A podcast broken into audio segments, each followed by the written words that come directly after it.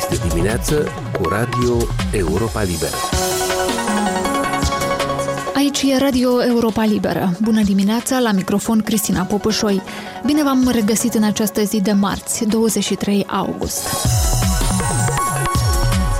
Pe cuprinsul acestei emisiuni se împlinesc curând trei luni de când fostul președinte Igor Dodon a fost reținut pe 24 mai, fiind apoi plasat în arest la domiciliu și confruntat cu mai multe capete de acuzare, inclusiv corupere pasivă și trădare de patrie. La 18 august, arestul la domiciliu i-a fost prelungit cu încă 30 de zile. Un interviu despre evoluțiile din dosarul deschis fostului președinte al Republicii Moldova urmează imediat cu analistul politic Igor Boțan, directorul Asociației pentru Democrație Participativă. Așadar, cum vă spuneam, urmează acum un interviu cu analistul Igor Boțan, director al Asociației pentru Democrație Participativă. La Chișinău continuă examinarea dosarului fostului președinte Igor Dodon, care se confruntă cu mai multe capete de acuzare, inclusiv corupere pasivă și trădare de patrie. La 18 august, arestul la domiciliu i-a fost prelungit pentru încă 30 de zile. Care sunt principalele evoluții de până acum acum în dosar a fost prima întrebare adresată de către Alexandru Eftode în dialogul săptămânal al Europei Libere cu analistul Igor Boțan de la Chișinău.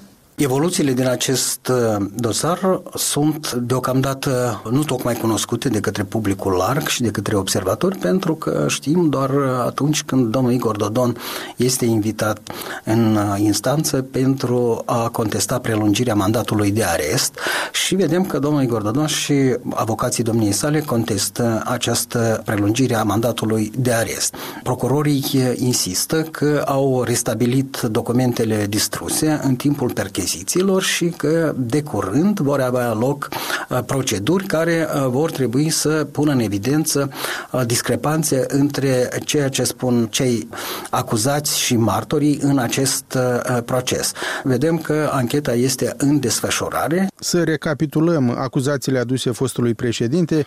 Inițial a fost învinuit în legătură cu înregistrarea video scursă în presă în 2019, în care părea să primească o pungă cu bani pentru finanțarea partidului său, PSRM, de la fostul oligarh, astăzi fugarul Vlad Plahotniuc. În înregistrare, Dodon părea să spună că partidul este finanțat deja cu bani din Rusia, de aici se trag capetele de acuzare de corupere pasivă, acceptarea finanțării partidului politic de către o organizație criminală și trădare de patrie. Ce știm despre evoluția anchetei pe acest segment? De ce durează cercetările atât de mult? Nu era clar totul din acel video? Problema este că Igor Dodon insistă că participând la acea discuție cu domnul uh, Vlad Plahotniuc, el uh, de fapt încerca să-l atragă într-o capcană pe uh, Plahotniuc. Chiar Plahotniuc a făcut acea înregistrare care anterior era considerată de Procuratura Generală drept una ilegală. Deci e una uh, să luăm în considerație ceea ce spune domnul Igor Dodone și e cu totul altceva ca organele de anchetă să poată demonstra într-adevăr că ceea ce s-a discutat uh, în acea întrevedere a ex-președintelui Dodon cu Vlad Plahotniuc chiar erau lucruri care deja nu nu doar uh, priveau intențiile de viitor, dar erau lucruri care uh, se desfășurau de o manieră periodică. Este vorba despre patru capete de acuzație uh, și cel de-al patrulea se referea la o problemă de asemenea foarte delicată, trădarea de patrie, această problemă fiind legată de lucrurile pe care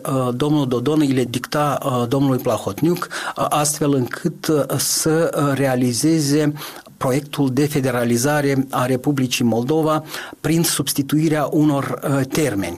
Deci toată lumea înțelege că există uh, substrat real pentru toate aceste lucruri, dar organele de anchetă trebuie să fie foarte atente atunci când uh, formulează acuzații la adresa ex-șefului statului, pentru că aceste acuzații vor apărea în fața judecății, iar judecata trebuie să fie una care să convingă auditoriul atât din Republica Moldova cât și ulterior să poată rezista dacă va fi contestată decizia judecătoriei la CEDO, de exemplu, lucru pe care mizează mult domnul Dodon. Fostului președinte i-a fost adusă acuzația de îmbogățire ilicită, aparent și pe baza celor găsite în timpul perchezițiilor la el acasă, acasă la rude ale lui Dodon, la sediul unor afaceri, inclusiv în satul natal al lui Igor Dodon Sadova.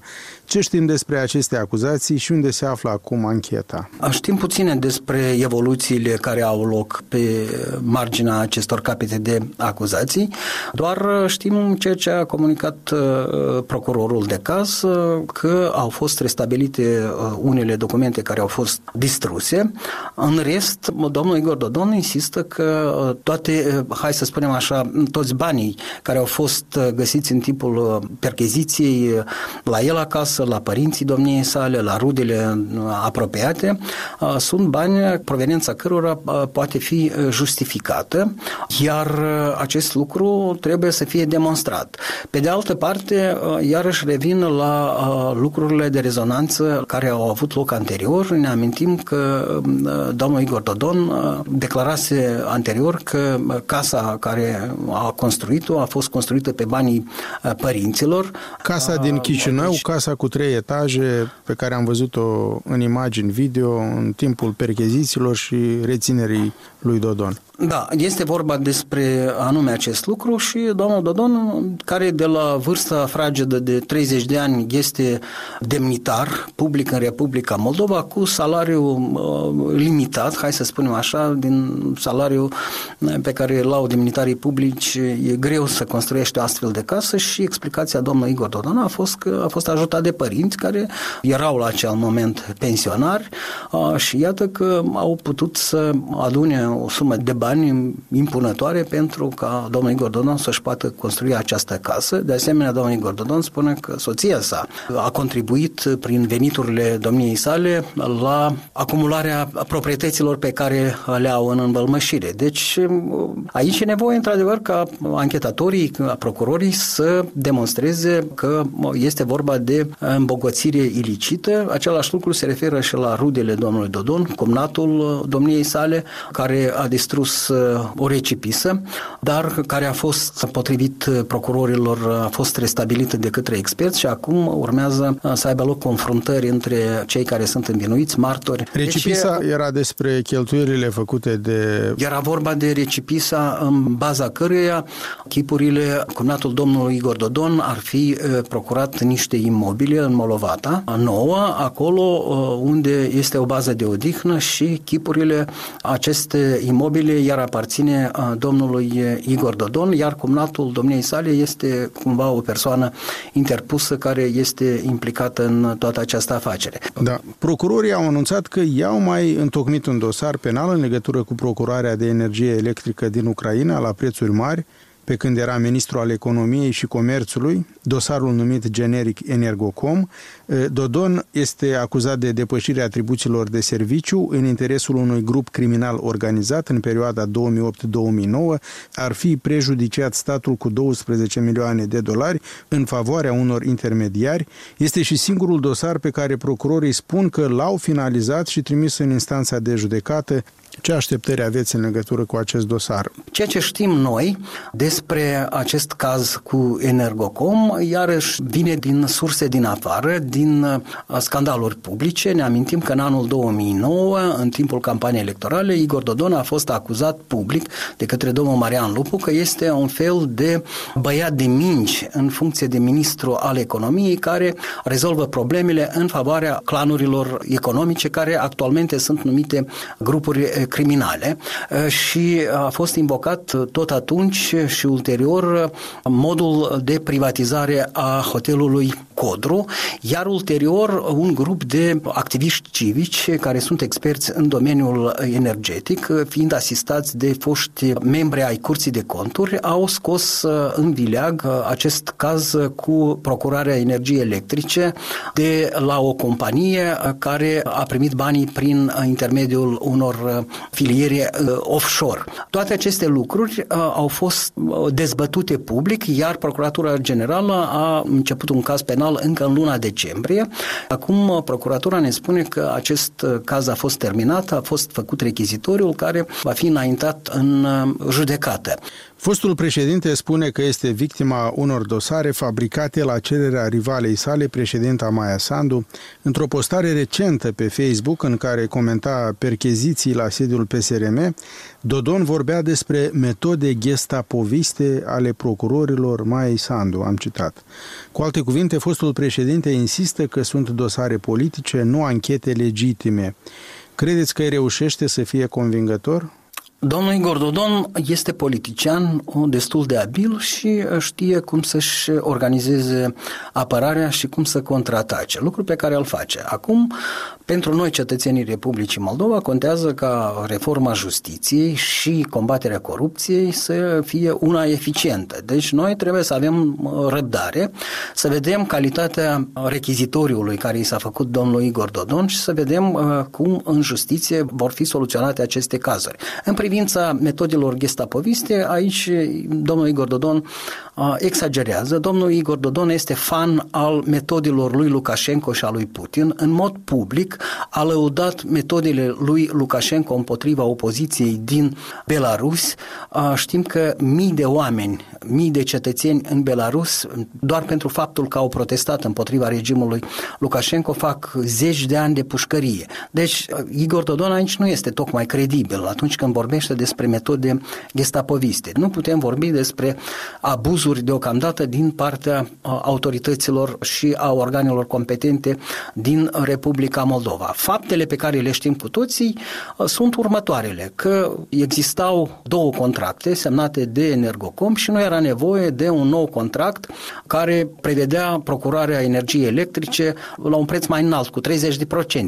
În privința celorlalte capete de acuzație, noi am văzut cu toții cum Igor Dodon, în calitate de șef al statului, a venit în biroul unei persoane private, la compania acestuia, companie privată, și discuta probleme care nu țin de competențele unui șef de stat, de finanțarea unui partid politic, de uh, bani veniți din afară, de uh, lucruri legate de securitatea statului și organizarea Republicii Moldova, federalizare și domnul Igor Dodon trebuie să găsească argumente pentru a demonstra că toate aceste acuzații care îi se aduc nu sunt fondate. Iar procuratura, pe de altă parte, trebuie să-și fundamenteze uh, acuzațiile care vin, iar justiția să decide.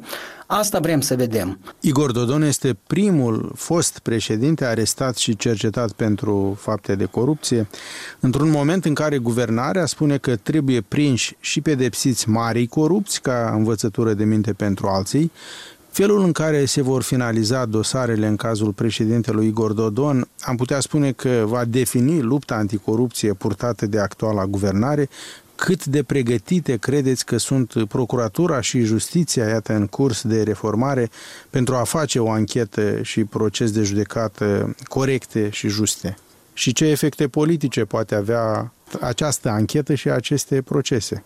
Pe care le mai așteptăm. Da, cu certitudine aceste efecte politice vor fi de mare rezonanță. Dacă va fi în favoarea opoziției sau actualei uh, guvernări, uh, depinde de uh, modul în care uh, justiția din Republica Moldova va spune da sau ba, este vinovat sau nu Igor Dodon. Acum, în privința așteptărilor față de profesionalismul judecătorilor și procurorilor din Republica Moldova. Eu am mari reținere aici. Bănuiesc că sunt pregătiți bine, dar pentru noi, cetățenii Republicii Moldova, contează să există dovezi clare că Igor Dodon este vinovat sau, din potrivă, că nu este vinovat și de aici vom vedea care va fi rezonanța politică la care v-ați referit dumneavoastră. Deasupra uh, acestor lucruri uh, contează ca odată și odată în țara asta să avem o justiție corectă și imparțială care uh, judică de o manieră care inspiră încredere pentru cetățeni. Analistul Igor Boțan, director al Asociației pentru Democrație Participativă, intervievat de Alexandru Eftode. Emisiunea noastră se apropie de final, o emisiune care însă este accesibilă mereu și pe internet la adresa moldova.europalibera.org. Eu sunt Cristina Popușoi, vă mulțumesc pentru atenție și vă urez o zi cât mai bună. Aici e Radio Europa Libera.